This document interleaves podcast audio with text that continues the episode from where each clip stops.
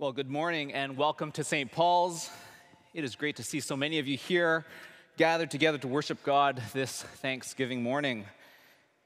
For all the families that are gathered together, and for maybe some university students that are home for the holidays, a warm welcome to anybody that's online joining us. Happy Thanksgiving.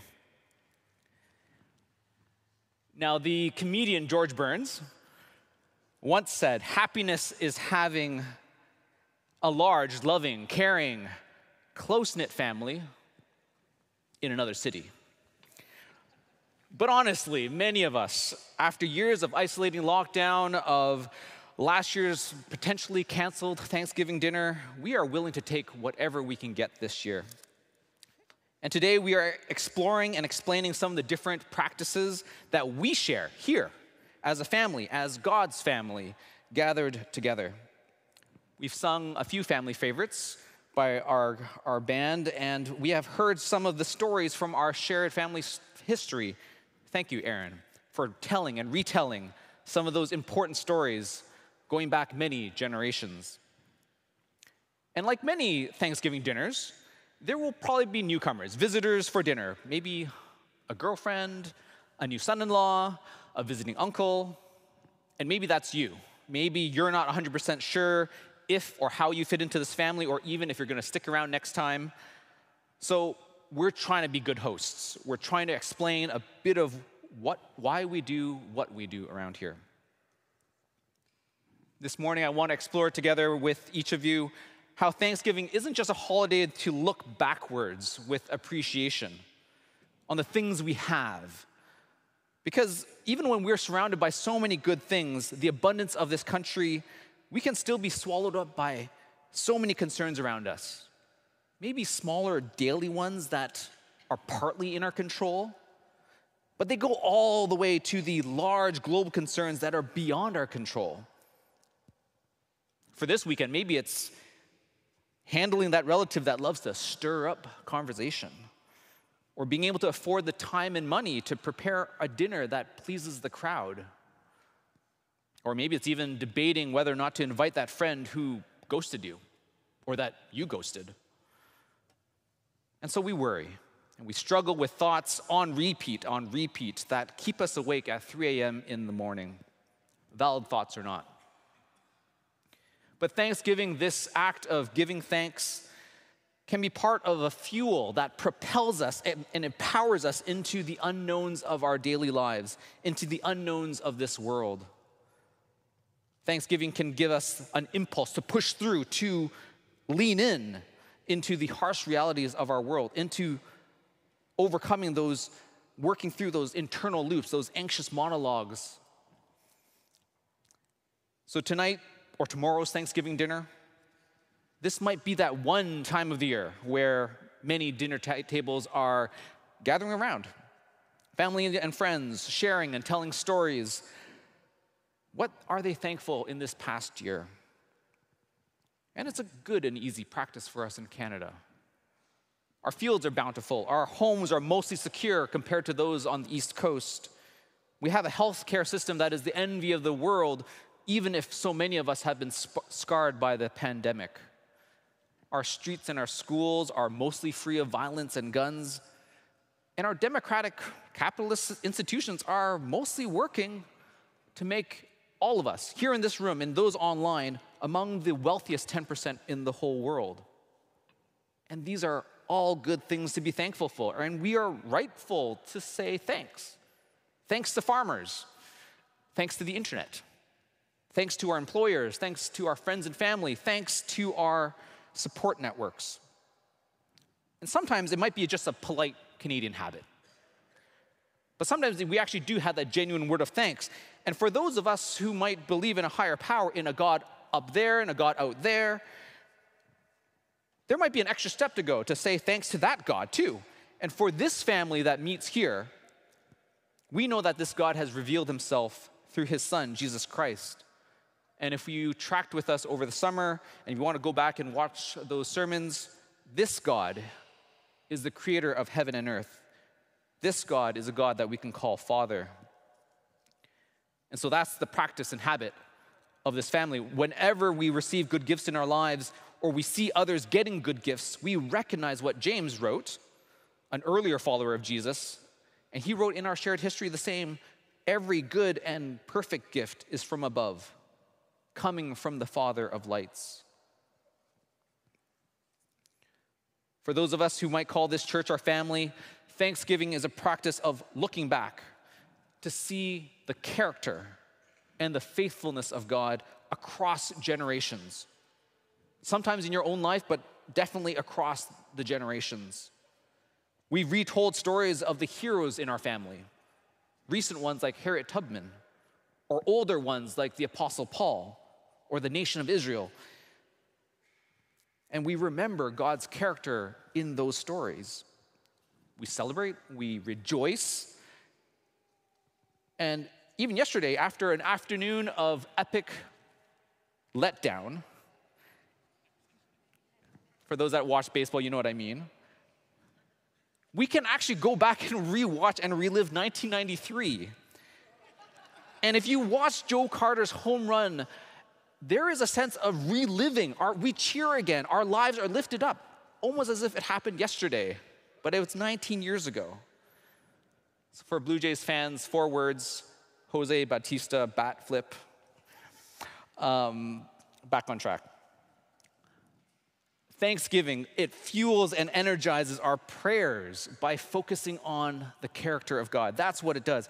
Christian Thanksgiving is not merely saying thanks before we receive something. Because in this passage that we heard today, that Aaron read for us, in Paul's letter to the early church in Philippi, which is in, in modern day Greece, he encourages them not to worry, but in everything to give their requests to God, their petitions and their prayers. And at first impression, this sounds like a simplistic solution that only gullible people would believe when confronted with overwhelming global situations like runaway inflation or the Iranian protests, Russian tanks and bombs. Or maybe they're, they're the overwhelming circumstances in your own lives, in a solitary Thanksgiving, an empty seat with a missing person.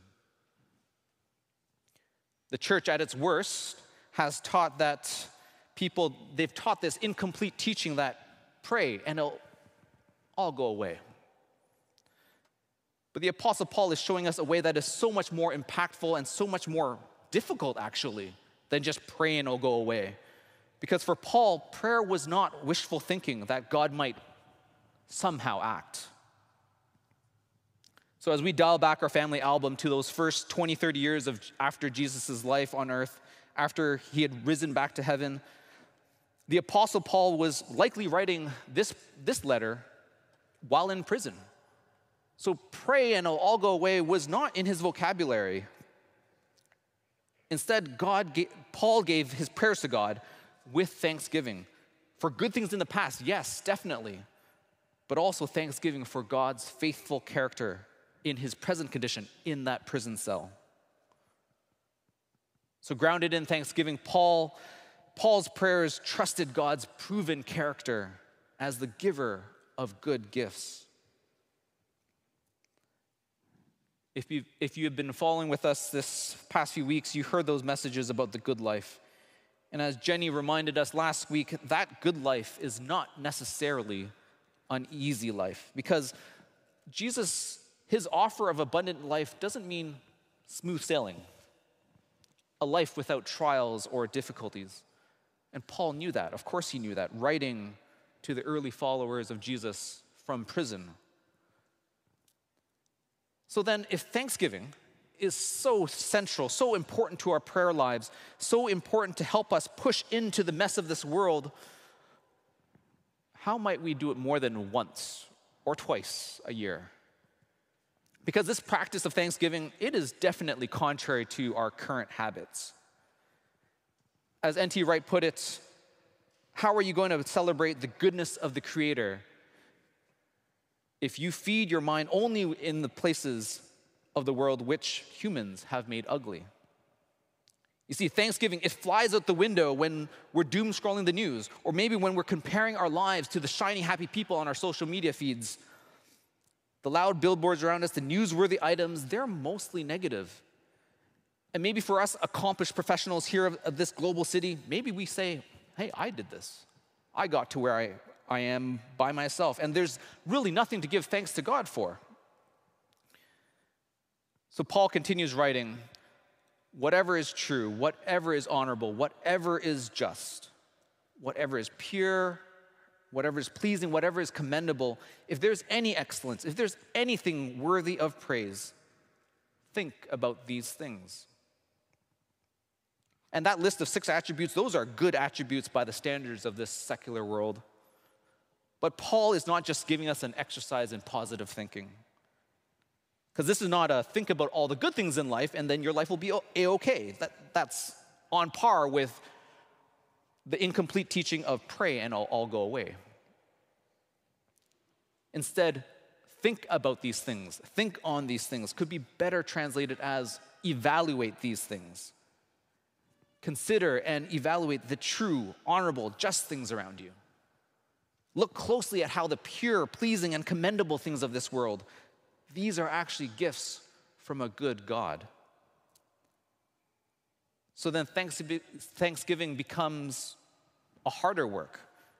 It becomes an effort to pattern our thoughts in a way that celebrates God's goodness throughout all creation. Thanksgiving is not an annual celebration of the good things we have. It's not just that.